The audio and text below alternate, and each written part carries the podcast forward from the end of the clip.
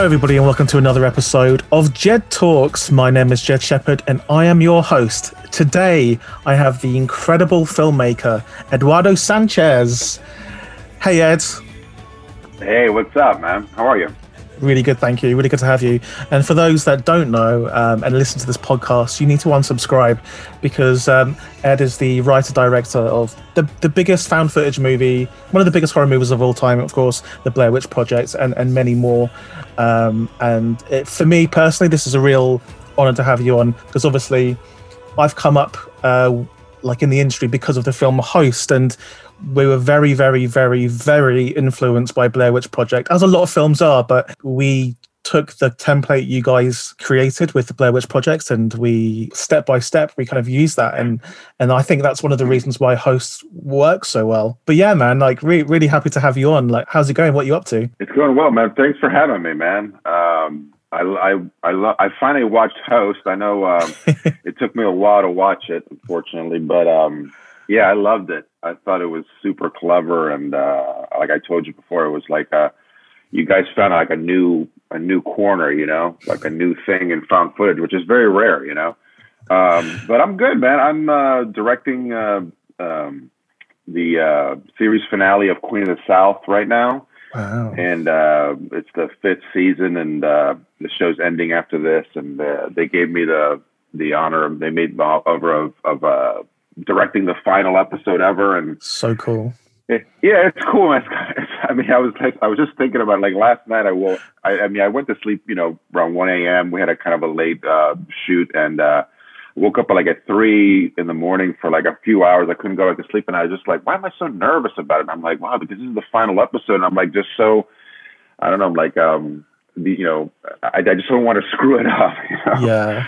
um, and I've done like 10, I've already done like 10 episodes of this show. So I'm like, you know, really know the cast and the crew and, you know, kind of, I'm like part of the family, but still, I don't want to let anybody down, but it's cool, man. I'm, I'm like really happy to be doing it and it's sad at the same time, but, um, but you know, it's a good run, man. So that's what I'm doing right now in That- New Orleans. That's really cool. And another person that's in New Orleans right now, uh, making a horror film is um, Gigi Saul Guerrero. I, I don't know if, you, if you know her, but like she's doing some really cool stuff. She's doing a film out there for, for Blumhouse and she's in New- New Orleans. So New Orleans seems like the place to, to film right now. Um, how are the COVID restrictions there? Is, is that an issue? Well, you have to have your. I mean, at least for um, you know, for these jobs, you have to have your uh, you know your mask and the face shield on all the time, especially around the actors. Actually, actually around anybody now, it's like face shields all the time, um, unless you're eating and you have to be you know very separated for that or drinking something. Um, but uh, you know, the city's good. I mean, I it's you know, um, I think most most you know, you go anywhere, every everybody's wearing a mask pretty much um, and uh, the crew is like you know I we started I guess in uh, October hmm and uh, you know it was kind of it was kind of weird you know working uh, in COVID you know in the COVID world like we we limit our days to ten hour days. Uh, which is kind of a uh, you know kind of a blessing in disguise, you know. Um, but uh, you know you have to move, yeah, you have to move quickly and just have to be careful. But I think you know pretty quickly we got into a groove, and actually, actually now like I've been talking to a lot of the other directors of the you know that that done other episodes, and this season is like turning out to be like one of the best seasons of the show, and and we think that part of it is because we have these ten hour days. Um, it just kind of like it, it uh, exhausts the crew less. Um, and you know the director, the actors. I think everybody's a little more rested and a little more less stressed. And I think Yeah. we can you take you have a little more time to like devote to the shots and to the performances and stuff. So it's actually really positive. And, I, and I'm hope like now there's like a I saw like a uh, a uh, like a like a change.org list, you know, like a like a petition to you know change the work hour from 12 to 10 you know hours. And of course, you know, it's going to cost more money, you know, to make the things, to make the productions and stuff. But I think it's a really positive change um, that you know, hopefully, some people will stick or stick to the 10 hour days even after COVID. Um, but uh, you know, it's uh, you know, it, it's it's actually a, a, a it's a good way to shoot things. You know, it's, it's a it's you know it's exhausting, but it's not like super exhausting. And I think the crew's happier, and I think the material comes out better. Uh, that's awesome. You're not using any of your, your Blair Witch tactics on Queen of the South, are you? You're not like uh, not telling people where, where they're going to end up using their real names, uh, stuff like that. no, man. I mean, like what we did on Blair Witch was, you know, like you know, SAG would have like you know would have killed us. Yeah. Um, yeah. The idea of like having your actors out there 24 hours a day for, you know, five or six days straight. I don't think SAG, I don't think SAG would have liked that. And the DGA wouldn't have liked, you know, us shooting 20, basically 24 hours a day. But, um, yeah, man. No, I mean, you know, everything is, is, you know, uh, television is everything is pre-planned and there's a little bit of that stuff like you, um, try to get, uh, you know, like you, you shoot rehearsals, like that's kind of a thing you, yeah. where people are a little bit looser and you never know. Sometimes you get a really good performance during the, the, the spontaneity of rehearsals. Um, but no, you can't really use many Blair Witch techniques in, uh, in, in these, in these normal shoots. You know what I mean? Yeah. Well, let's dive into the Blair Witch Project. Obviously, you you've probably spoken about this more than anyone's spoken about a film in the history of the universe. But like, obviously, it's still inspiring people to this day, including myself and uh, everyone who works on on Host. And in fact, we um, some of the girls on Host. In fact, I think four of the five they hadn't actually watched Blair Witch Project because they, they weren't horror fans. It was only Emma right. who watched Blair Witch Project. But because as you've seen in the Host, there's there's that Heather shot where Emma like is up close and she's sniveling him on the screen, crying her eyes out, which is obviously an allusion to the Blair Witch Project. Because uh, throughout the entire film, we drop in our favorite movies, basically. Um, but we we made her watch that again and again, and she like she's obsessed with it now, which which is which is great. Let's pretend that no one has ever heard you being interviewed for the Blair Witch Project ever before. Okay. How did it start? Where did you come up with the idea? What was the genesis of the Blair Witch Project?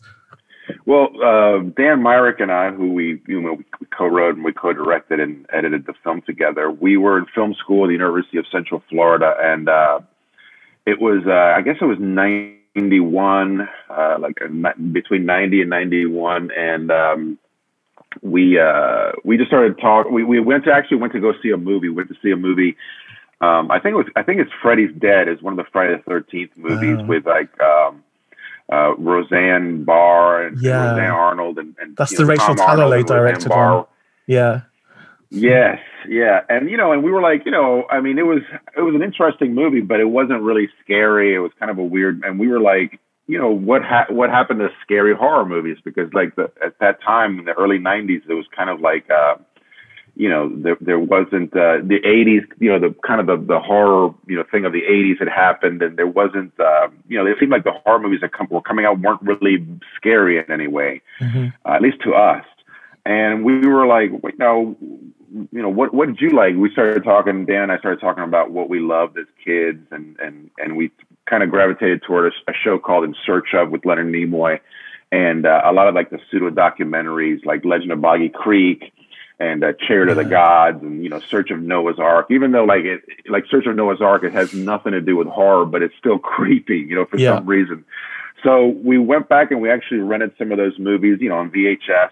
That was the back in the day of VHS, and um, we watched like the Bigfoot, you know, in search of episode, and it still creeped us out. We watched Legend of Boggy Creek; it was like still really effective and we were like, I wonder if you could do this, you know, in in in you know, in now, you know, to a modern audience, the idea of like uh, setting something up as real, as like a documentary. So we came up with the idea, I think, that weekend about like the the film crew that goes to sh- to you know to investigate some kind of paranormal uh, legend, some kind of myth, and uh, is to a small town, you know, kind of like. Um, uh, you know, like like just a little town in the middle of nowhere, and they go into the woods and then they disappear. And the footage, we kind of came up with that that weekend. The footage was found years later, but but it was much different. Like we were we were obsessed with the idea of of the the look of the movies of the '70s, like the mm-hmm. you know the 16 millimeter look. Yeah. So we were at that time when we were you know kind of pie in the sky. We were like, yeah, it'd be cool, shoot it on 16 millimeter, and then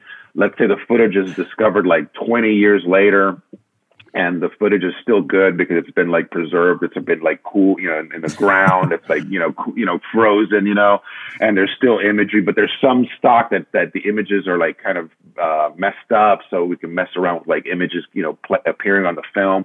So we had these, you know, huge plans, and then um, we kind of set it aside. We, you know, I was already working on another feature called Gabriel's Dream that didn't sell, and it was a you know big disappointment for me. But I learned a hell of a lot. Dan was working on stuff, um, another feature, and so we kind of just kind of kept working on it, but very you know uh, sporadically.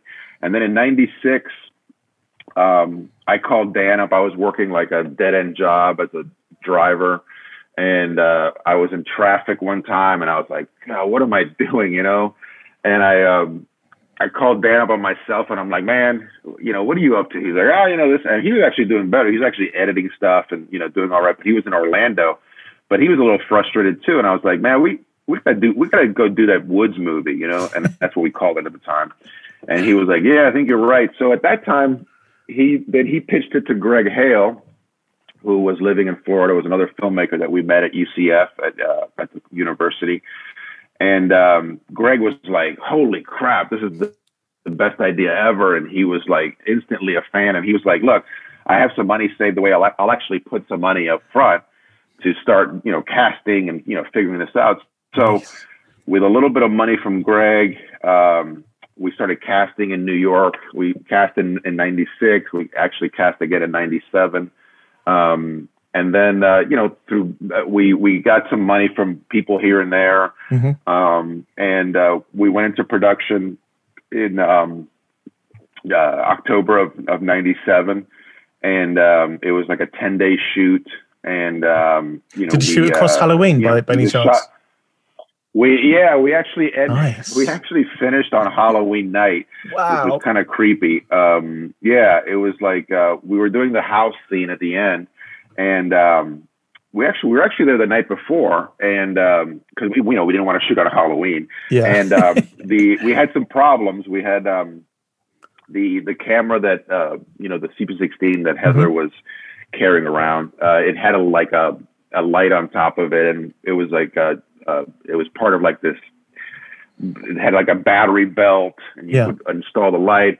And like halfway through the you know the the shot the battery the battery belt just drains and there's no light on Heather's camera. So we have no image on Heather's camera. So we went back the night the next night and um, we shot just that part of them coming down the steps and right. Mike in the corner and all that stuff. Mm-hmm. and uh, luckily Heather and Mike were both able to kind of uh, capture the you know the the the essence of how they were the night before. And it was pretty seamless um, but there's a moment where like, yeah, there's a, there's a moment where Mike turns and starts heading downstairs and that's where the new footage begins. But, um, it was Halloween and we grabbed and then, um, you know, uh, it was just very weird, like, you know, finishing up on Halloween, you know what I mean? And, uh, and then we, you know, we started editing the movie and, uh, we got into Sundance and, uh, you know, and then the rest is kind of history. It was like, uh, you know, it was really unexpected for us. We were you know, we were we were expecting like maybe a video release, you know, VHS release or mm-hmm. a, a, DVD release or maybe HBO. And We were like, oh, maybe HBO will pick us up. I mean, obviously this yeah. is before streaming or any of that stuff, and even before YouTube. Um, so you know, and, that, and then when we got picked up, and when the you know artist and the distributor that bought us told us that we you know they were thinking of a theatrical run, we were like theatrical. yeah, are you crazy? I know that feeling. Yep, I know that. Yeah, yeah, and I'm like, so um, you know, we were like, well, if you you know, if we were gonna, if we were had any kind of delusions of of um, of going theatrical, we wouldn't have made it so shaky. Uh, because I even, you know, when we were screening, we, we screened it a couple times on big screens just in, during the editing process. And I would have to sit way in the back, man. Like I couldn't take the motion sickness. I had really bad motion sickness. So, um, uh, but you know, it kind of you know went all over the world and it you know exploded, and it was just kind of really unexpected for us. But it was you know, and it was a fun ride, and it was a very scary ride, as you um, I, I can imagine. You know, you can imagine. Um, yeah. You know, uh, you know, it's like all of a sudden you're you know, before you're like, hey, let's make this movie, and you know, maybe our friends will see it and our relatives will see it, and you know, maybe we'll get a distribution, but whatever. And then all of a sudden, you're like, no, man, your next movie is going to be seen. You know, everybody's going to see it, and everybody's yeah. expecting you to do something crazy, and so it was yeah. a lot of pressure. And um, wow. it's part of the part of the reason why it took us so long. It took me so long to make another feature. Is just that was like the fog of Blair Witch was, um, you know, was, was a heavy one. You know. Yeah. Well, and I'll definitely come on to post Blair Witch in a second, but I'm really interested in the in the process of actually making it? Like you, you found your your kind of three uh, protagonists. What were the instructions you gave them? And I know this is all very well documented, but pretend none of those yeah. exist. So um, you gave them you gave them a, a, digital, well, a DV camera and a 16 mil camera. Um, and what were the instructions you gave gave to them on for, on day one, basically? Well, the, the, before that, we basically gave them like a, we went through a little mini film school with them. Like we taught Josh and, and Heather also to how to operate the CP16 and how to load it. Mm-hmm. Um, and, uh, um, we would give them the mags already preloaded, so they didn't have to like you know do the the, the actual magazine that you have to do in a in a in a dark in a black bag, you know, yeah, you know, in a light proof bag. So um, our DP Neil Fredericks would actually give them the mags already set up. Um, but uh, and then Mike, you know, did a little. We did a little crash course on the, you know, on the on the uh, audio recorder, the digital audio recorder, which is like a, which is huge, man. Um, it was massive, um, and um, so uh, and then we the first day was like basically, um, you know, they were getting to know each other. Like Mike and Heather had um, in the story in the character wise had never really met so mm-hmm. uh, Josh had actually put this together. You know, my, uh, uh, Heather had asked Josh, and then Josh asked Mike to come on as a sound guy.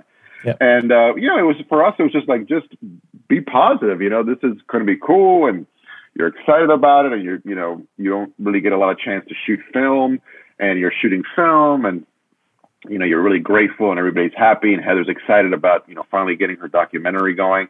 Um, and so mostly the, at the beginning was was mostly like logistical information, and the way we would do it was we would basically uh, we had those little these little canisters, and uh, we would like type up uh, directing instructions for them, mm-hmm. and um, we would give them like three tubes, three canisters with you know H, uh, J, and M on them, and then they would be able to read their notes, and they weren't allowed wow. to show each other their notes.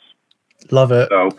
Yeah, so we would, you know, so the first thing was just kind of like logistical and a lot of character, like character pre-work. You know what I mean? It was just like the idea of like, you know, you're like again where I said like you're enthusiastic and this is going to be cool and you're looking forward to it.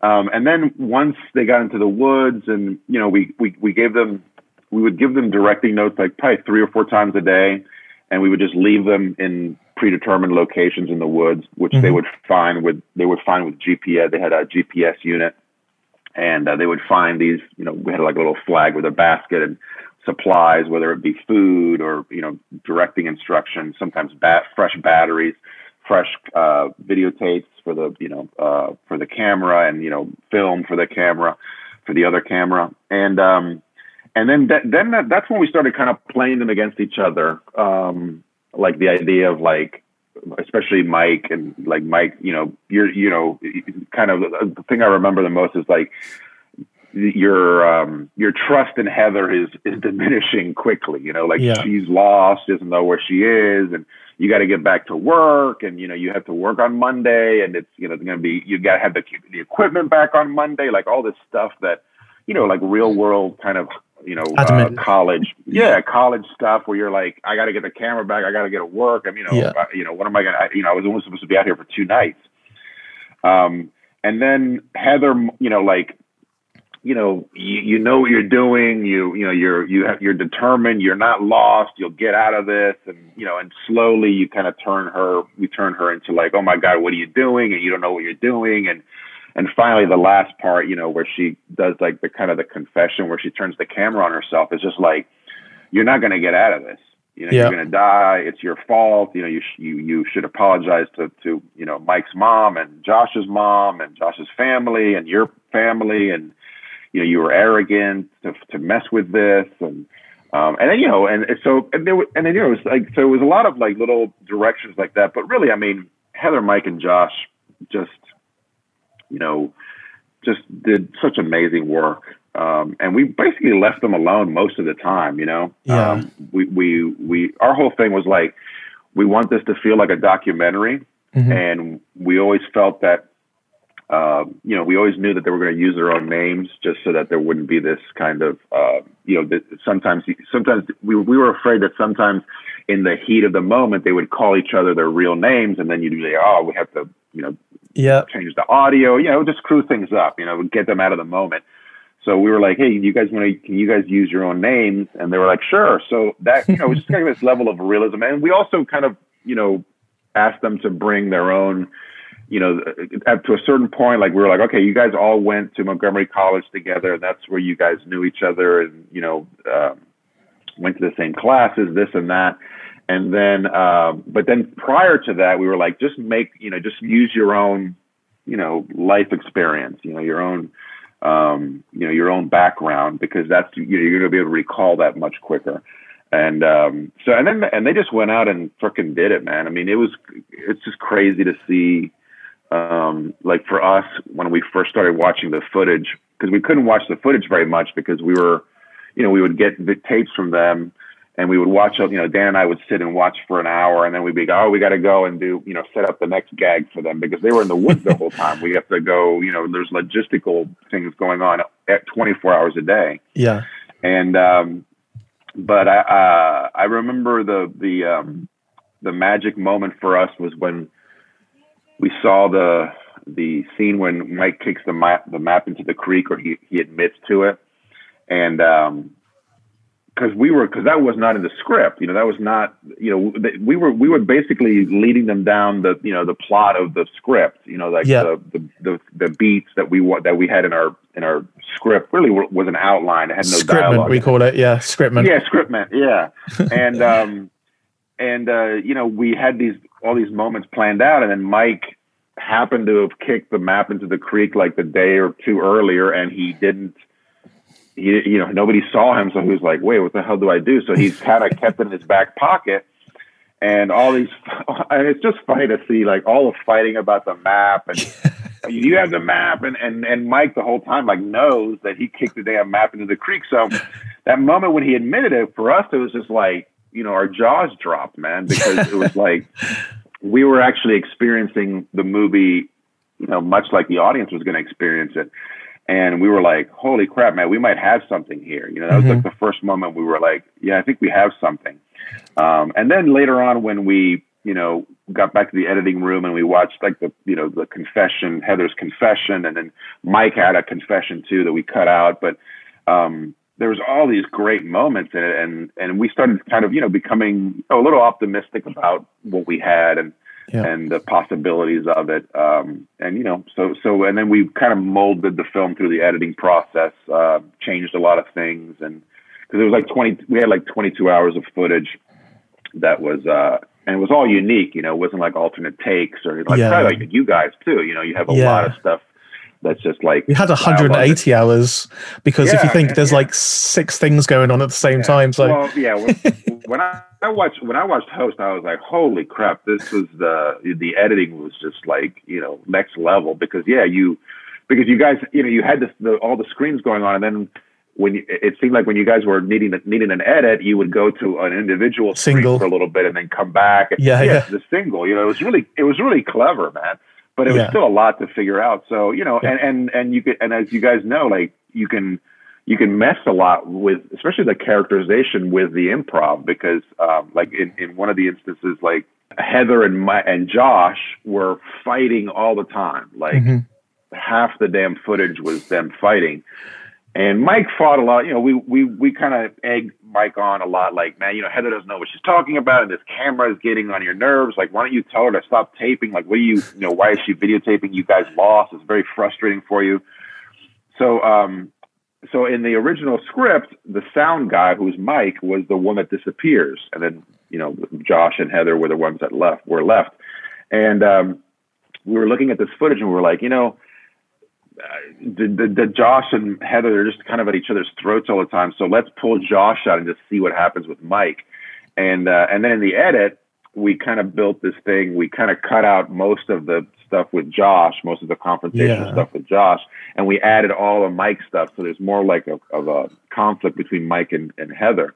And um, you know, and then you know, so, so we pulled, you know, and, and they didn't know that, you know, like they. Yeah uh, they expect Mike expected the, to be pulled out. Josh was the one that pulled out, and Josh was really happy, man. He was ready to get the hell out of there. uh, there was no complaining uh, from Josh about being pulled out early, but um, but yeah, we you know the, the, the as you know the the editing is so important with something like this because there is so much footage, and um, you know, and luckily we we were able to come together and put something together that was you know that was cool and people you know and uh, obviously the you know kind of, once we got into Sundance we knew that there was you know like a certain amount of validation and we were damn excited man. With with host we um uh, we used a lot of the elements you did with the Blair Witch. Sp- specifically, myself and Rob at, at the start, we screened it from VHS to a cinema screen just before lockdown. As you know, in between lockdown, we've had multiple lockdowns, but uh, around Halloween last year, we screened it from a VCR to the big screen so people could uh, experience watching Blair Witch for the first time on VCR again. And it was it was sold yeah. out. It was really really That's cool. great. Um, That's cool. But one of the things that's quite funny is we we did a, the scriptment thing. Like you guys, have read loads of interviews with you guys. I've seen everything you can think of with the Blair Witch Project, and uh, myself and Rob, we just we looked at all the stuff that you established. We redacted a lot of the scriptment because we had a scriptment too uh, from the actors, so they would experience real fear, and they didn't know yeah. the order they were going to die in. They didn't know how people were going to die. So when you see Emma reacting to Teddy's death, she's she's scared for real. She she thinks he's really on fire because we didn't tell them this was going to happen. And that we they didn't know that we could actually set a person on fire for real. Funny thing is when we're when we're in interviews people think like we started this using people's real names and stuff and um, the authentic kind of relationships and the scriptments and stuff. It's like no like we've just copied this from the blair witch project. And we're proud to say that because it's it's like our favorite well one of our favorite like horror movies of, of all time. Um, but the other thing that you mentioned about um, sundance uh, I've been on so many podcasts since like Host came out, all, all the kind of the big horror ones, and almost everyone said, "Oh yeah, yeah, I remember Blair Witch Project. Someone snuck me a copy out of Sundance, and that's of how course. I." Yeah, and yeah. honestly, the amount of people it's got to be close to twenty people have said, "Oh yeah, I, I watched it because um, someone snuck me a copy out of Sundance." I'm like, how many yeah. of these copies were snuck out of Sundance? I was wondering if this was intentional, something that you guys did yourself as the kind no, of marketing thing. No, I mean, I mean, you know, looking back on it, you know, it was actually the one of the best things that could have happened because this was like before the digital age. So like, yeah, you know, you couldn't. There wasn't really. I mean, there was piracy, but there wasn't. You know, it wasn't as easy as, as it was today. Um, but you know what? The great thing about it, man, was that um, we heard about it really early. Like there was this guy from Japan who like emailed us right at like even, I think it was before Sundance, and um, he was like, "Oh my god, I love the movie," and you know whatever, and, and we were like, "How'd you see it?" He's like, "Oh, uh, one of my friends is a judge at Sundance, and he's made a dub," and, and I was like. No way. And we and we were yeah we were like kind of pissed off, you know. But um and then from these Sundance dubs, um and think about it, man. It was like we we uh I, I think we sent did we send it on VHS or DVD at the time? I, I, I can't remember. I think we sent the DVD. Like how you know how do you send like back then? Did you send like anyway? Whatever yeah, it was, yeah. um, the screeners like people would just dub them onto VHS. So mm-hmm. you know obviously every time you dub it, it, it's it's worse and worse. You know VHS is not a great um, format. You know for for for visual quality. Mm-hmm. So um, a lot of a lot of people like in the business are like, man, we, I got this VHS and it, it was it barely held a freaking image, but it was so creepy, and I was like, that's exactly the way we wanted people to experience Blair Witch. Like when we came up with the idea, it was like, imagine you getting a VHS tape that is like not labeled. Yeah, yeah, yeah. And it's just like an X on it or something, and you pop it in, and it's this video of these people like going, you know, into the woods and dying and at the end there's like you know men having no credits or anything and that that mm-hmm. was for us the original way that we wanted people to see blair witch you know um, the theatrical stuff was just completely unplanned but but um, you, you you're smart to say like you know to ask whether it was intentional because that actually really did help us like yep. they um, people um, based on the on the VHS tape, they you know they they once the movie came in the theaters, they were like, hey, you know, they brought their friends along. People yeah. kind of um, were kind of in on the you know in on the kind of the secret. Like people would say, "Oh yeah, this is real, man. You got to check this out. You know, let's go to this. Let's go see it." So they would take their you know their friends and their relatives to to see this movie and then watch you know the, the experience of of thinking it was real.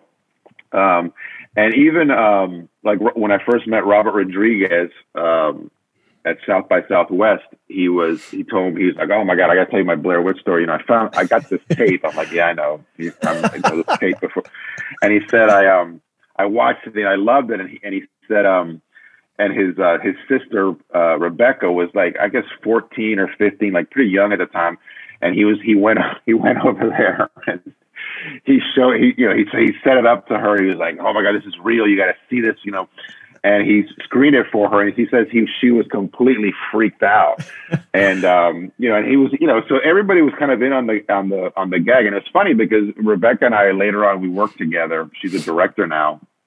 And uh and she's like man that movie screwed me up you know? So there's a lot of um you know i think part of the magic of blair witch was that people you know whether they had the movie or not they got involved. They were like kind of like the they they kind of knew it was fake, especially people going to the website early. And yeah. you know, we we had a big kind of a website presence before Sundance, and then mm-hmm. afterwards the artisan took it over and kind of it became this kind of huge website. But you know, we we never like we never pretended. I mean, we definitely pretended it was real, but we but when people asked us, we would never lie to them. You know. Yeah, yeah, yeah. And um, but it was just amazing how many people kind of took it and kind of played along with it. You know, that was the magic of Blair Witch, and I think those VHS bootlegs, uh, you know, helped us.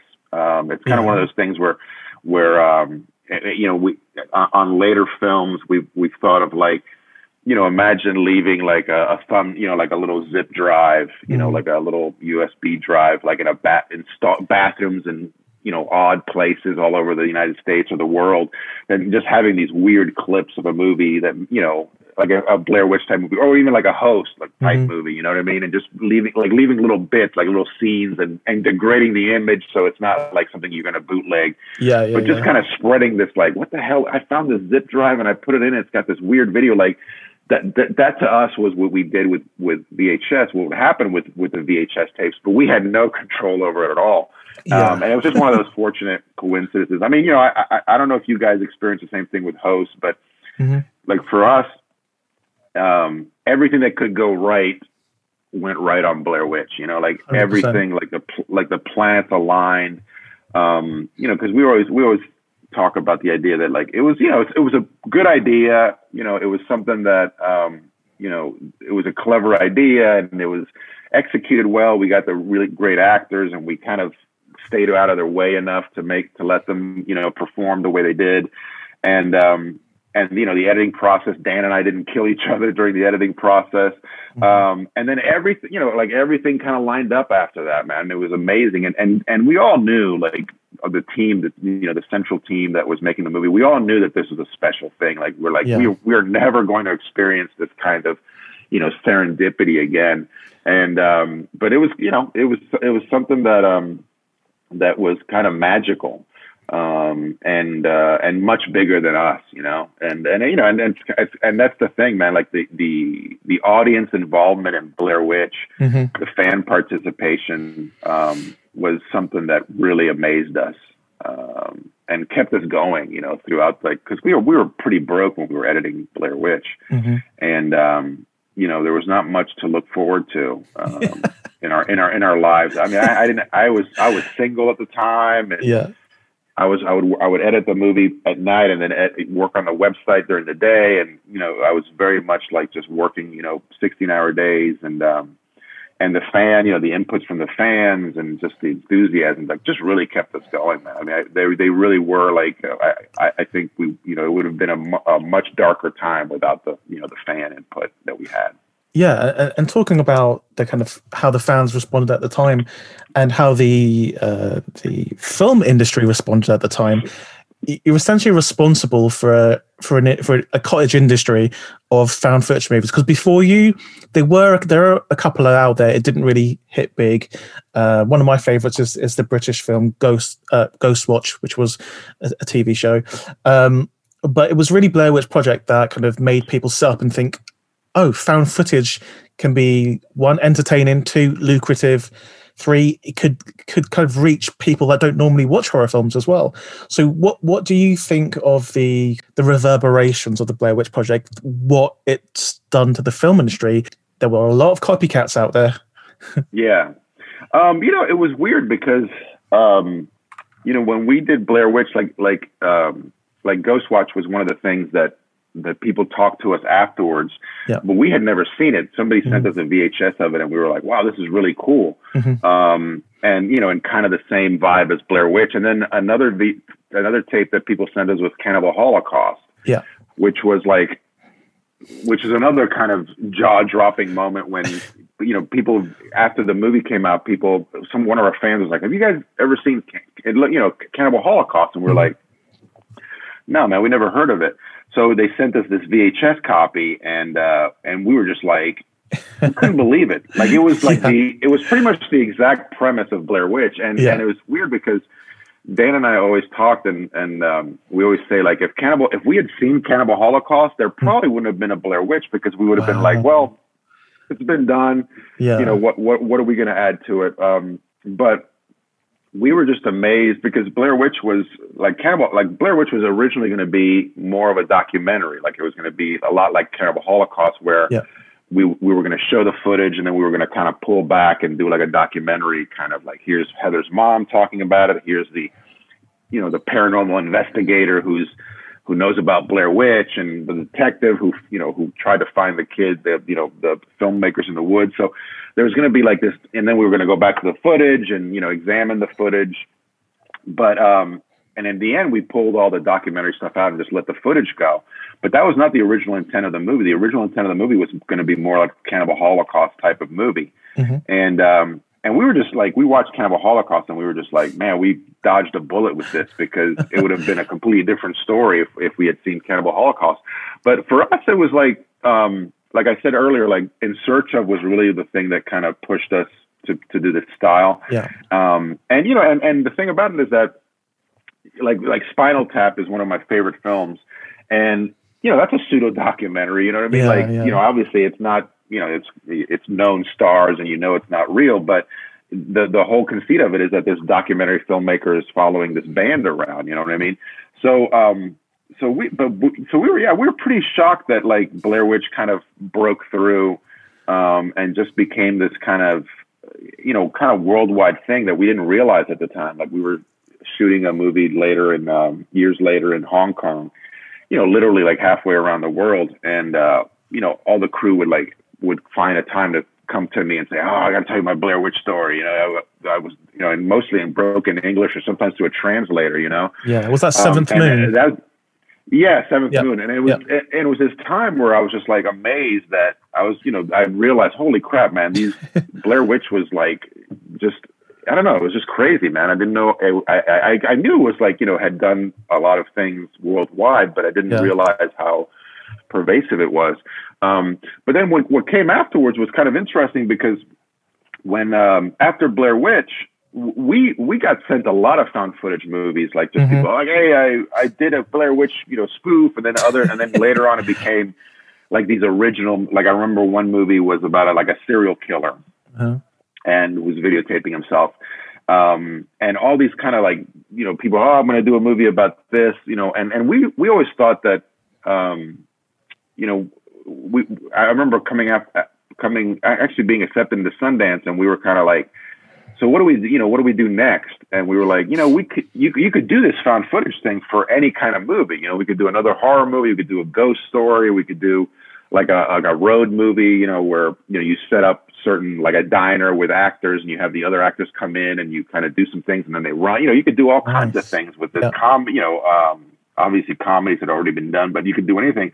But for us, it was like, we never, ima- we never like, uh, imagined that we would do another found footage movie ever again. Like Mhm. our whole thing was like, found footage at that time was like, you know, it's kind of like a gimmick for us. Like it was like, Yeah.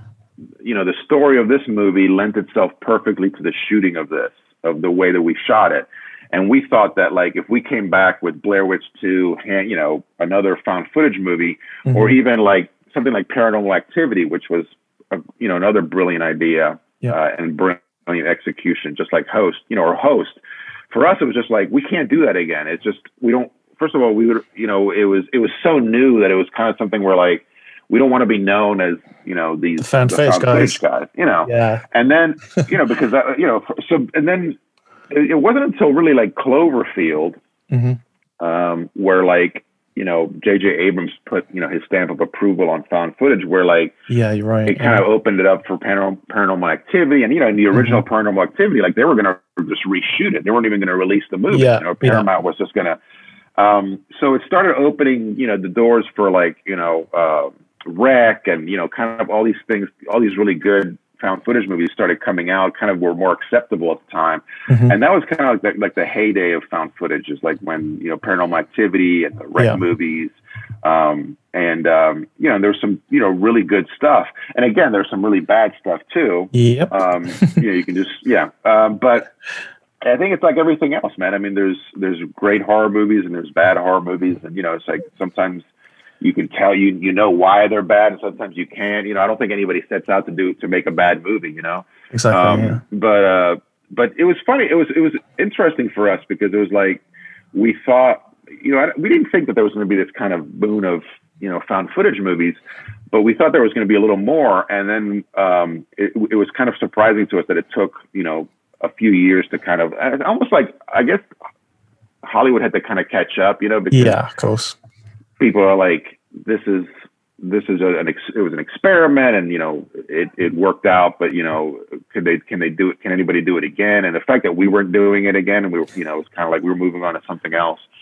Um you know was, I think it was surprising I, you know but then yeah the floodgates open and all these found footage movies came out. And I, you know and, and look man it's amazing when um you know you're your movie is mentioned pretty much every time that you know there was a new review for a you know for a found footage movie. Yeah. Um, you know, and I think it kept our movie kind of you know in the in the zeitgeist. You know, kind of in in, in the you know in public you know um, uh, talking talking publicly about things and it um you know I, to me I was like I was I just got a really kick, a big kick out of it man the idea that like people were taking our you know formula and kind of you know we were inspiring other people, man. That was the yeah. best thing for us. It was just like, um, you know, thinking back on the filmmakers that inspired me, um, it was just such a privilege or an honor for people to say, "Oh yeah, Blair Witch inspired." Like you know, when you were talking to me about host, like that's like yeah. I'm just so proud of that. I'm so happy about that. Oh, cheers, um, but uh, yeah, and then and then the same talking with Oren Peli. You know, I yeah. I, uh, I looked up Oren Peli years ago when he was still in L.A we had lunch and uh, we we had you know we talked a lot. We, we were trying to develop something together. It didn't work out, but you know he was you know the first time he met me, he was like, you know, I I feel like I owe you. Like you know, yeah. he actually he actually paid for our little lunch and.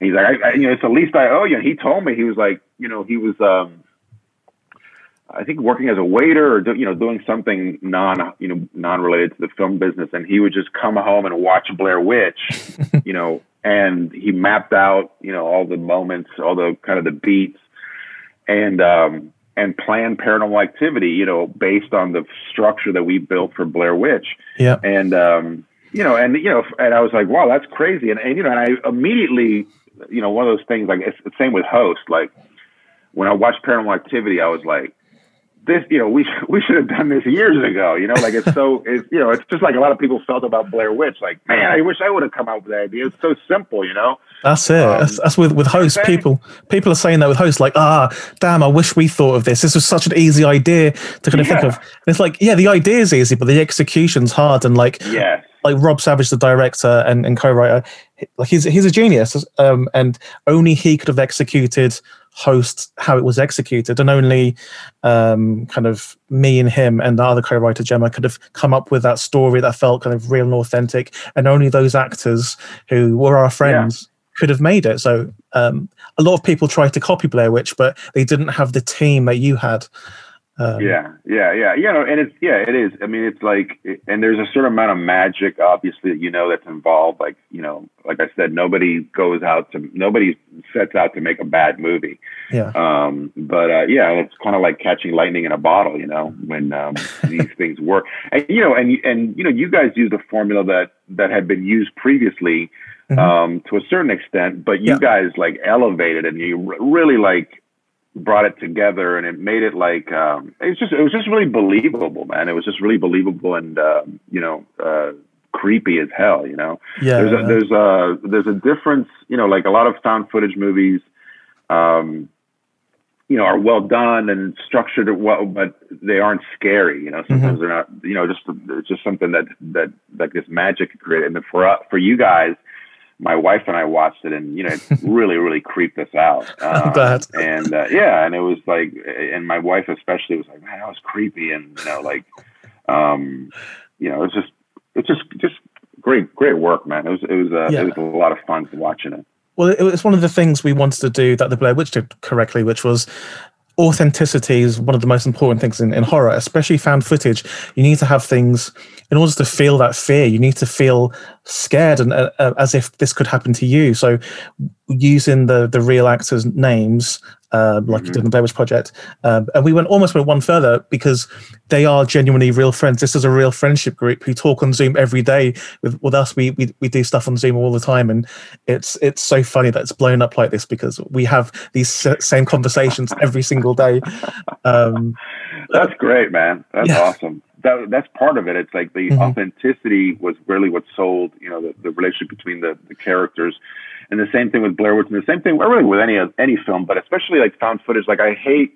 I mean, I know like found footage now has you know kind of mutated and kind of you know evolved. Um, you know, I've done found footage movies where you know we light up nights with you know it's, it's obviously lit. It's not yeah, you know yeah. supposed to be you know, but um, I love that you guys went back to like the original Blair Witch formula, which is like mm-hmm. everything is real. Like there's no. Yeah weird lighting coming out of nowhere in the woods, and you know, there's everything was everything looked like it was completely real and completely it's the real happening. bedrooms yeah. Yeah exactly. It was it's super authentic and that's what a lot of like the early some of the early found footage movies like took our formula but like i remember one movie in particular where like i can't remember what it was called but i got a screener for it and um it was just so polished you know, like yeah. the you could tell the actors had like rehearsed the lines, yeah, and exactly. and there was one scene where like the guy w- sneaks into his his bed the, his kid's bedroom, and there's like a beam of light like perfectly lighting his. yeah, you know, it's like you know what I'm saying? Like you can't do that. And yeah. so, you know, if you want people to really believe, you know, and there's a place for that, you know, the same thing with like music, like, um, you know, Blair Witch, we had absolutely no music, but now yeah. it's kind of acceptable to use music in, in found footage movies. You know, it's like, I think that spoils it. I think that spoils it. It uh, takes yeah, you out of it. I mean, well, you kind of, you kind of have to, um, you know, like now there's like two and there was there was always like two two kind of you know schools of found footage. Like you can see that it's a like the Spinal Tap school, yep. which is like it's obviously a movie. There's you know get you know stars that you know have, from other things. Yeah, and then there's like the Blair Witch host um, kind of thing where it's like, no man, there's no light, no extra lighting. Everything is like exactly the way it would be if you were really doing a movie this way or a you know a uh, you know a Zoom call this way. Yeah. Um. So it, you know, and you know, so but you know, and both work, both have things, but I but I really feel like the you know the Blair Witch host versions of found footages are mu- are much scarier yeah. than the kind of the polished ones. You know, what I mean, but the, but the polished, you know, like Cloverfield is a lot of fun, even though yeah. it's super lit and there's super special, you know, special effects and massive um, budgets. Yeah, yeah, massive. You know, uh, yeah, compared to ours, massive budget. Um, but um, so you know, so there's two kind of you know schools, and and they're both effective in different ways. But I love that you guys kind of went back to the original, uh, you know, the original version, the original kind of formula. You know. Yeah. Um, so a lot of people, when I said to, to some friends of mine that I was speaking to, they wanted me to ask you specifically about the sequel to the Blair Witch, uh, Book of Shadows. What what is your thoughts on that now? Like twenty years down the line, what's your view on on the sequel? I mean, I thought um, you know it's, it was kind of a weird thing because like you know, and I and I and I think you could really um, you know relate to this because like the mm-hmm. idea of like if there's a host sequel like like let's say I don't I don't know what you guys are doing right now, but like imagine we're not doing host guys, two. I promise we're not doing host. Yeah, two. that's what I'm saying. Like you got we had we did not want to do Blair Witch two. Like we yeah. we wanted to do you know we wanted to first of all we wanted to wait for a few years. Yeah, you know, this is this is '99, so it was before like Saw had set up this whole like one you know one movie Franchise, a year formula. Yeah. Like before that was unheard of. Like it was always you know two three years between movies, and um and so the so you know the Artisan came to us and they're like, we want to make another movie. And we're like, well, we want to make a prequel. You know, we the, our next Blair Witch movie would be a prequel. It would be like going back nice. to Rustin Parr and all that stuff. Yeah, like like like that would be one of the movies. Like go mm-hmm. back to like our first one was go back to Elly Kedward to the original yeah. Witch, do like a movie. You know, a, a, normal movie, like a narrative movie, and and make it cool. You know, don't you know? She gets driven out of the village and stuff into the woods yeah, and stuff. yeah, the village. The kids start. You know, it was kind of we we had a loose idea like the kids are killing the, the people in the village. Love it, whatever. love it. Yeah, and um, it did. You know, it and they were like, "No, nah, we you know we don't want to do that. We we think a sequel is better." So we're like, you know, whatever. We we were not interested. Mm-hmm. And then they came back and they were like, "Well, you know, look, well, we tested the idea and we and the audiences love your prequel idea. Um, nice. So we're going to let you do it." And we're and, and but at that time it was like December of of uh, '99, and they wanted to release it in October of of you know 2000, and we were like, dude, we haven't even written the treatment for this yeah. thing. Like, you want us to like write the script, cast it, shoot it, and it was supposed to be like in the winter, so we would have to go somewhere, you know, else mm-hmm. other than the United States to shoot this thing.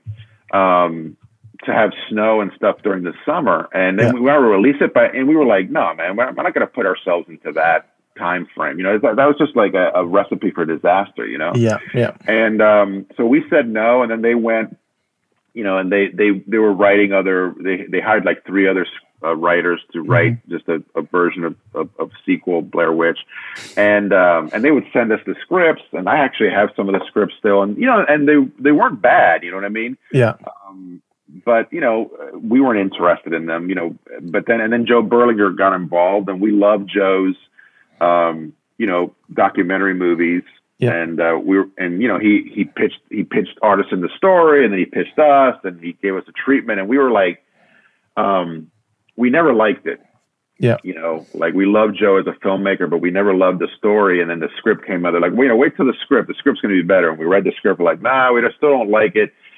And, uh, but we were like, you know, first of all, we had no control over it because you know they owned Artisan owned the material, so yeah, they wanted us to be involved. You know, so they were like, all right, you know, you guys can be executive producers, and you know, we'll ask you, you know, for advice sometimes, and we're like, that's fine. And and, and look, and our thing was like, if anybody can make something cool out of this script.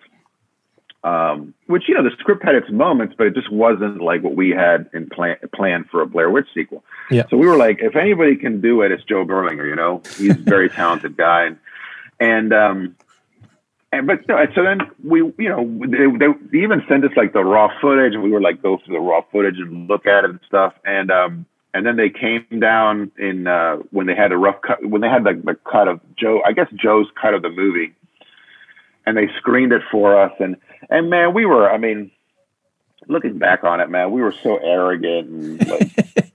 I mean, just the, made the, the, biggest horror movie of all time. That's why. I know, but, but I know, I know, and and our, you know, and and and we were and we were still arrogant as shit. Our heads, and we were so like the the artisan uh, marketing people were like, you know, a few rows behind us, and man, like like ten minutes into the movie, we're like mystery science theater in the movie. I, oh my god! I mean, yeah, man. I mean, it was like, and and um, and and you know, and so we, we had a you know, talk afterwards, and we are like, they're like, well, you know, you, you guys, you know, you have to do interviews. You know, we have, we have to oh, do God. interviews. And I'm like, well, what are we going to say about this? Yeah. You know, like, like, um, you know, it's it's it's not a bad movie, but it just has nothing to do with with Blair Witch. You know, I mean, yeah. it's kind of, it's just, you know, and um, and then you know, I mean, look, and so you know, we didn't do many interviews about that. Um, and um, you know, and you know, and they released it, and you know, it made decent money, but it wasn't, you know, another Blair Witch. Movie it wasn't like a Blair Witch project, which was what they expected, you know. Yeah, yeah. Um, and then and now, but now, man, looking back on it, like I do like the movie. Like I've, you know, it has some good moments in it, and it's actually a pretty decent film for what Joe had to work with because yeah. He had he had such time restraints. And I remember Dan, um, my partner Dan at the time, actually talked to Joe and Dan told him, he, you know, he was told me later, he's like, dude, I told him, I said, dude, you're putting yourself in a situation like you have like nine months to deliver this movie. You know, you're like, mm-hmm. You know, you have no idea, you know, but like, do you understand how, how hard it's going to, how difficult it's going to be, you know? Yeah. And, and I, you know, and Joe, I mean, look, Joe was looking to get into narrative features and this is an opportunity. So I don't begrudge his you know his attempt to do it. Yeah. But as as you know, Joe is not very happy with the with the end Yeah. result. Um, they they basically took it away from him, which was a damn shame. Um, Mhm. and then added all this stuff, which you know made the mo- movie maybe a little bit more commercial, but it was kind of a mess. It, it made it a kind of a mess uh, of a movie, and uh, and it was unfortunate, man, because it killed the franchise. And, and like I and we were like, you know, we like you said, like you you you caught on early, like we wanted to do. You know the Elly Kedward story. And Then we wanted to jump forward. Like our idea was like to do like a black and white Rustin Parr movie. Wow, that would have been so cool. 40s Yeah. yeah. and then go back and do the you know and, and fill out the mythology and then do a sequel eventually Yeah. um but um you know it, it was uh you know it was just not meant to be and we tried to like we we actually wrote another blair witch a sequel a proper sequel Wow. in um i guess like 2010 maybe sometime like 10 10 11 years ago and um and it was good like dan and i co-wrote it and we we um uh, a couple other people ghost wrote it helped Mhm. us with the with the draft hmm because Dan Dan and I were not collaborating very well. Um, Mhm. We were just kind of uh, going in different directions. Yeah. And we and Lionsgate paid us to do it, and and it was it was actually a pretty decent script. But and uh, you, you know even um, you know the, the executives there were like, yeah, you guys, this is a good, this is good. It's just. I, I think the movie was probably like five or six million dollars, and they didn't want to spend that much money on a Blair Witch movie. They were all thinking kind of like the the one or two million dollar range, and we're like, no, we can't do it for that. Yeah. Um, would and, that be uh, you know, found footage, Ed, or would that be like a, a no, no, it was gonna it was gonna be um, it was a narrative movie. It was basically you know uh, somebody moves into the area into Bur- the Burkittsville, and things start happening, and they start seeing things. Um, Uh-huh. But we were gonna we were gonna you know try to bring back the original cast, and we were gonna do you know we're gonna do like like uh, alternate you know views of of them in the woods during the original movie. That's Um, amazing. It was cool. It was cool, Yeah, yeah. man. It would have been really. It would have been really cool. And I- and actually, uh, I, I've you know I sent the script to certain people just you know to get their opinions. And they were like, man, I would, this is this would have been cool.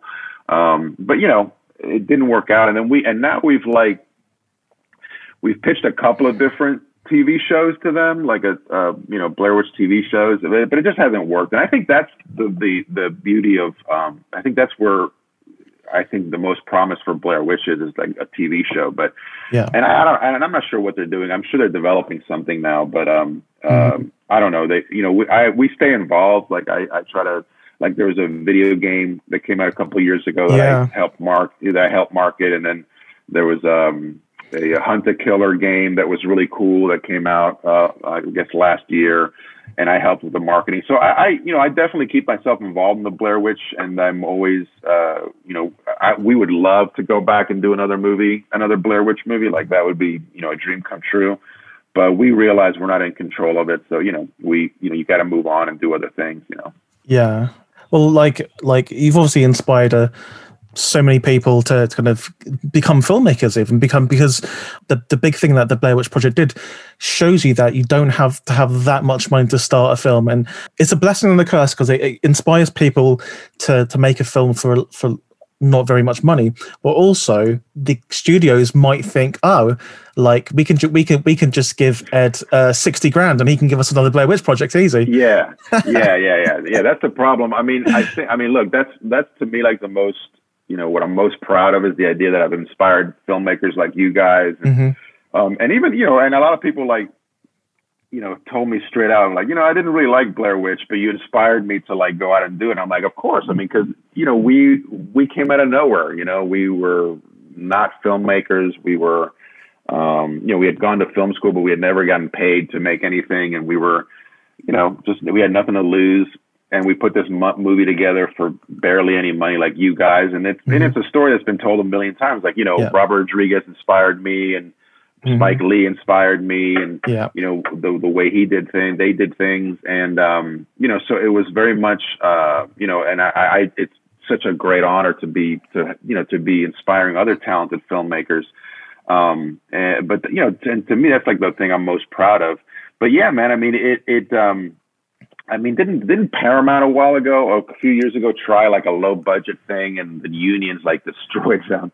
Yeah, um, yeah, yeah. You know, because that's the thing is like when we were doing um, Blair Witch, you know, and there was no union affiliation. You know what I mean? So it's Yeah. just like we could do whatever we want. want. But now, yeah, and nowadays it's like a, a movie like Blair Witch would cost you know half a million dollars, probably even the Yeah, same, because just about you know, like imagine the the um the overtime you would be paying, you know, SAG rules after like the, you know, the 70 second hour of, of overtime or whatever, you know, the like, co- the COVID testing and all that stuff. yeah, the COVID testing and just the safety and, you know, just, you know, I, I, you know, it would have just been crazy. So, but I love the idea that like people are, um, still kind of inspired by what we did and, and are still making like phenomenal movies like you guys. And that, and that's the Yeah. thing, like when we, when we did VHS two, that was like Mhm. really, um, cause that was like the first found footage movie we had done since Blair Witch. And, um, it was just like such a crazy ride for us, like to have these kind of younger guys, you know, and it was called Ride in the Park as well. Your segment. yeah, I know, and, and that, and dude, and that was the thing, man. It was like we were like, man, we we we we we better not be like the worst movie in the you know in the you know we were like yeah, and, and luckily all the films were pretty damn good, man. Yeah, you know, it was a it was, really it was a good. good antho- really good anthology, and um, but that was our Greg and I were like, man. Because you know we were like the we were like the old guys in the crew in the in the you know in the filmmaker group and we were like man all we got to do is just let's don't make the worst film let's just not make He the definitely worst did. film you know what I'm saying? yeah. So it was like, you know, it was, um, you know, and, and we loved meeting Adam and, uh, you know, Jason and, and, uh, Simon and, you know, uh, you know, working with Timo and, you know, it was just like, it was cool, man. It was, it was, uh, it was just a great experience. Yeah, and you also did. Um, um, you worked on something quite similar, similar, I guess, uh, for Quibi, uh, f- uh, Fifty States of Fear. Um, Yeah. You um, and I, I, I interviewed uh, Alejandro Brugués recently, and um, obviously you made that with him. He directed, you you wrote it, Yeah. and I, I love that. And I was I, I was speaking to him about it was like three episodes smudged into kind of you can he, he sent to me in like one full um segment, but they were split into three quibbies. It's called, Yeah. isn't it? yeah, um, yeah. It yeah. The, the Quibi experiment. Yeah, tell tell us about that. Um, you know, it was like, um, you know, uh, they came to us and they were asking. We were working on something else with with uh, them with uh, Sam Raimi and um, and um, Debbie Liebling, who's his partner, Yeah, and um, you know, they pitched us this thing of like these kind of short, you know, quibbies again, like these 15 minute short films that were cut into three sections and and Sam was, you know, Sam Raimi was doing one, and we were like, oh my god, you know, we love to, you know, work with Sam. I mean, you know, Yeah. he's one of the guys that like inspired us when we were younger, and um, and uh, it was so cool, man, because like we um, we did um, we did a read through, you know, on the on a phone on the phone yeah. of the script, you know, and um, Sam played the main character, Uh, which is, you know, yeah, and um, he did that for me as well. Like uh, we got Yeah. a film with Sam Raimi. He played. We, we read the script and and for like four or five weeks while we were doing the read through, he was playing my girlfriend. I was playing one of the characters, and Sam Raimi was playing my girlfriend. It, wa- it was great. He was putting on the voice. Yeah, yeah, yeah. He was he was playing like the main character who's a woman, you know, and um, it was you know, and it's just really cool, man, to have Sam Raimi, Oh man, you know, reading best. your script as you know. Um, but it was cool, man. I mean, I I, I kind of I didn't go. Greg and and because I was shooting something else. Greg and Alejandro went up to Vancouver, and, and the big challenge was like, how do you make my you know Vancouver, um, you know, look, you know, look like Miami? Yeah, So, uh, but they did a good job, and we actually did some. Um, we did some second unit stuff in actually in Miami to kind of put in there to make it authentic. But he, but they, um, they had like these movable palm trees that they Oh would no, move. you know. Um, so it was a challenge, man. I Um, loved it. I, was- I loved it. yeah, Yeah, yeah, no, it was cool, man. I mean, yeah, Yeah, I mean Alejandro did a great job, and uh, and he was he was nervous because he had never done anything found footage, and he was always you know Yeah. asking Greg and I, what do you know? And I'm like, no, man, just you know this is this is the way you do it. But he did a great job, he did. Yeah. and um, yeah, and now we're we're actually um, working on a on like a, a a feature version of that story.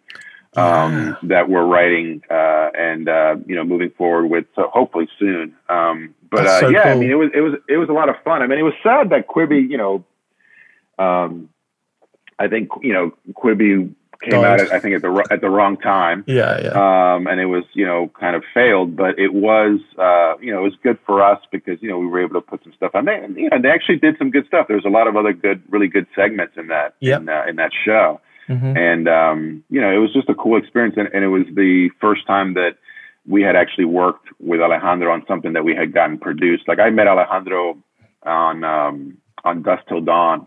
Yeah.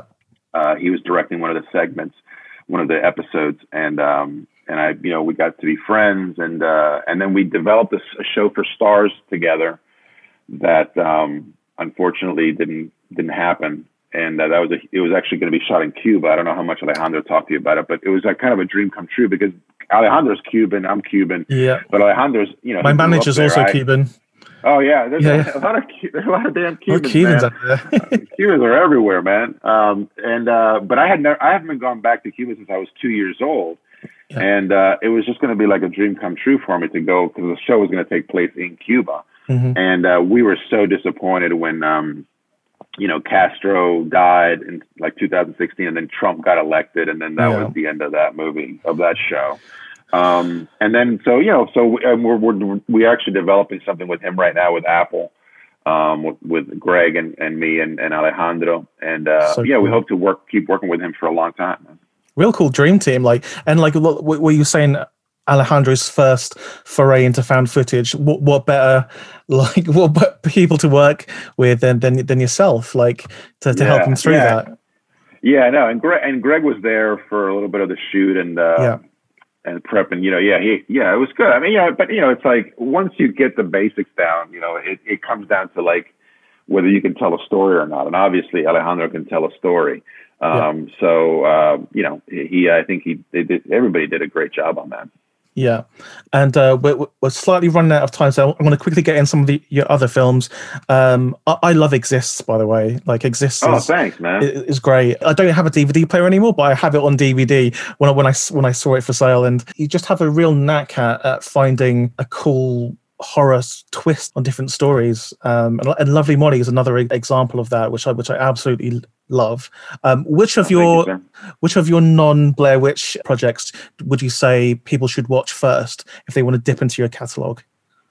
I mean, I, I think like Lovely Molly, I think is my best film. Mm-hmm. Um, it was like, uh, you know, it was like the most painful film for me. Yeah. Um, and it, you know, I, I wrote it I directed it, and I edited it, so it was like a little bit a little bit too much of Ed Sanchez in a movie. Um, and I was going through some major depression, um, and it was uh, it was a difficult ride for me. But um, you know, the performance by Gretchen and the performance by so everybody, good. but especially Gretchen, yeah, and uh, just her you know her vulnerability in the movie and where she goes, and uh, and you know, and then it was one of those movies where like we financed it ourselves uh, mm-hmm. uh, mostly um, and uh, you know private equity. So we had total control over it, and it was like um, you know it was just something that like like my my co-writer Jamie Nash came up with the idea, and I basically took it from him and wrote the script, and it was it's the last script I've written by myself, pretty mm-hmm. much by myself, and um, the uh, it was just like uh, something that was inside me. I don't know, and I and again like it was like this really painful process, but I look at the film and I'm proud of it, and I'm you know I'm uh, happy that I did it. But again, it was like it, for for a certain amount of time there, I was like, I don't know if I can do this anymore. Like I don't know. Like I remember talking to my younger sister about you know she's like, how's the movie going? I'm like, you know, it's good, and I love you know it's it's coming, but I it's just this is like really soul crushing for me right now for some reason, and I can't get over it. I might have to you know I don't know if I'm going to be able to do this anymore.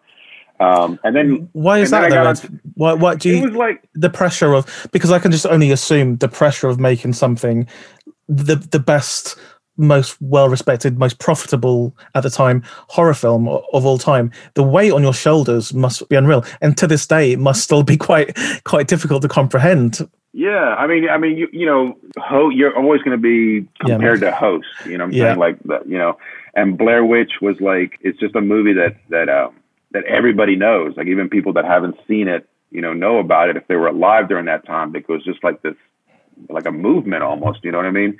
Yeah. Um, and um, I think I'm a good filmmaker. You know, I think I there's some great things that I do. Um, but you know, like as you know, you're always learning. You know, as a writer, as a director, as a you know, uh, directing actors, and you know, just cinematography. Every you know, and every day on a set, like when I'm a, that's why I love TV. Mm-hmm. Is that um, it's a little, it's less pressure because the, a lot of decisions have been made for you. Yeah, yeah. and uh, and you get to learn, man. Like I learn every day, you know, new stuff from the actors or from the the, the DP. Um, but um, you know, it, it's uh, you know, it, it was just yeah, the pressure of like, you know, becoming, you know, uh, uh, an you know, like oh, you're always the pressure of becoming an A-list filmmaker. You know what I mean? Mm-hmm. Yeah. It, for me, which is something that like I'm always like fighting with because um, you know I'm I'm like I'm I'm mostly a family guy. You know, like I love being like this COVID time has been great for me because I've been able to be. I have three kids and I have a, a nice house and my wife is wonderful and we have a really great life. So um, I like being at home. And, and after Blair Witch, I was mostly at home, you know, through the my first two kids as they grew up. I, I didn't work much. Um, I didn't have to because Blair Witch, you know, made me a lot of money. Mm-hmm. Um, and that was a blessing and a curse, you know, because you uh, you know you you uh, once once you get away from the business for a while, people when you try to come back in, people are like where where the hell have you been? You know what I mean? um, it happens all the time. So um, it was a difficult film for me, Lovely Molly, because it was like I was finally I was finally like I was I was going to put everything into this movie, you know, mm-hmm. and I don't I just don't think I was I was um, ready for that. Like the the previous movies. Um, like Altered and Seventh Moon, they were all co I co-wrote them with, and even Blair Witch. Like Blair Witch was my idea, but it was a kind of very collaborative process. Yeah. And I'm not saying that Lovely Molly was not collaborative. I mean, films are always collaborative, but that Lovely Molly was for me was like, okay, let me, I'm going to try to do this. You know, I'm going to try to to to do like to bring back the old spirit of Eduardo Sanchez, like my early stuff where I would do everything and I would hyper dwell over everything. And it's a really unhealthy way to make a movie. And I learned that through Lovely Molly. But I'm very proud of the movie, and I think that um, it. Uh, you know, it uh, shows a different side of me, and I love and I love the idea of like kind of the mixed found footage that there yeah. is a little bit of found footage in it, but it kind of goes, you know, it's definitely a narr- a normal narrative film. Mm-hmm. Um, and you know, it was, and, and and for all my movies, man, like I try to, you know, as as you as, as, as you know, like the idea that you you know you, you're not going to do host two at least you know right away. It's like yeah. you want to do new things, man. You want to like stretch and you want to like um, you know push the boundaries of certain things, and sometimes it works and sometimes it doesn't work. And I think yeah. that's the most exciting thing about it. And I think for Lovely Molly, I was so you know, like my my previous two films, like Seventh Moon and uh, Altered, hadn't really done what I wanted. You know, they weren't like commercial successful films, commercially yeah. successful films. So there was so much pressure on me to become like this, you know, like again, like this A-list director that I don't know if I'm, you know, I I have like the the personality for, like the, you know, the, the I don't have the maybe I don't have the ambition for. Um, but um, you know, but you know, but again, man, I mean, and and, and again, I I I haven't done a feature in a, in almost 10 years now. And I'm really itching to get back into it. I have a few things that are in development. I get offered yeah. stuff all the time. Mm-hmm. Um, you know, and we, you know, sometimes they don't get financed, whatever, but I still do love features, but I do like the kind of the comfort of television and also the idea that we've been concentrating on getting our own, you know, kind of TV idea out there, our own TV show. Um, and actually, man, I mean, other than I mean, there's there's a few like surprises. Like Host is you know a great surprise um, in the feature world, but like really the most exciting stuff right now is happening in the TV world. You know, because I think the yeah. streamers are like taking chances and telling stories that you know normally aren't told, and um, so so I think you know that's kind of where we're concentrating on. But I'm itching to do another feature, man. I'm really really like cool. um, jonesing if you if you need if you need any help from me at all, yeah, man, let's dude, collab. I, like, uh, yeah, man, dude, I'd, I'd love to read you know anything else you have, man. Honestly, yeah. Okay, well that well that's a promise. Uh, but is there anything be- before we uh, wrap up? Is there anything else you want to uh, kind of uh, hint at the stuff you're doing in the future? Anything you haven't mentioned yet? Um, no, not really. I mean, we like I said, we're we have an Apple show with Alejandro and Greg, my partner Greg Hale, um, that we're uh, we just turned in the second draft of the pilot. So you know, it's kind of a long shot. It's like a story. It's like a horror story based in Miami about a Cuban immigrant. So it's it's very different than pretty much anything out there right now. Yeah. Um, and which is a plus, but again, you know, you, I, I, you never know what's going to happen with it. Um, so we hope that happens, and then we we have a couple a bunch of other TV show ideas that we're getting ready to pitch. Um, we're again we're writing a feature kind of version of the um, of the Fifty States of Fear. Um, yeah, so cool story storyline. Yeah, and uh, and then you know and and you know uh, again hopefully knock on wood uh, uh, get back in the feature world this year maybe in the fall. Um, but uh, but right now, man, I mean, I mean, I just feel incredibly blessed, like that people like you are still kind of carrying the Blair Witch torch a little bit, and mm-hmm. I feel, um, you know, just uh, really blessed that people are still, you know, hiring me to to uh, to do things. I have a pretty good television directing career, which you know I'm very happy with. So I just feel like. Um, you know, where I'm 20 years, 20 plus years into this career now, and you know, and it's going well, and you know, so I'm, you know, knock on wood, maybe we can, you know, go another 20 years, hopefully. That's great, and Ed, like like I said, um, Blair Witch Project is one of the the greatest. Not even the greatest horror movies, one of the greatest movies of all time for me, and very influential on everything I do. So I really appreciate you, uh, yeah, everything you've done. That. Where can people find you? Should they wish to find out more about what you're up to? Um, we I have a, a Facebook page, uh, Haxan, which is H A X A N, um, and uh, I think that that's pretty much where I do all you know all the uh, kind of announcements and stuff like that. And then I'm on Twitter, but I don't you know I I I don't really get Twitter that much. I don't understand it. But uh, my tag name is uh, Sanchez on the mic. If you want to, you know, keep up with what's going on there, yeah. um, and the same on Instagram. But you know, it's like I I feel like um, uh, you know, I mean, I know people do it, you know, always are always about like the self promotion, but I sometimes I feel like it's just a weird thing to, to constantly self promote yourself. But I guess that's the way it's done now. So there's, it's, yeah. social media for me is mostly like for friendships and stuff like that. But I definitely, yeah. Um, you know, I use it as much as like I allow myself to, you know, as far as like promoting stuff that I'm doing. You know, that's great. There's a there's a new app called Clubhouse that Alejandro's on. A lot of horror filmmakers are on. So uh, oh, I'll, I'll tell you about it, it after this. Yeah, yeah. But again, Ed, thanks very much for coming on Jed Talks. And for everyone out there, stay tuned next week. Uh, we'll have another brilliant guest. And subscribe, rate, and review, and all that. And I'll see you next time. Thank you. Thanks.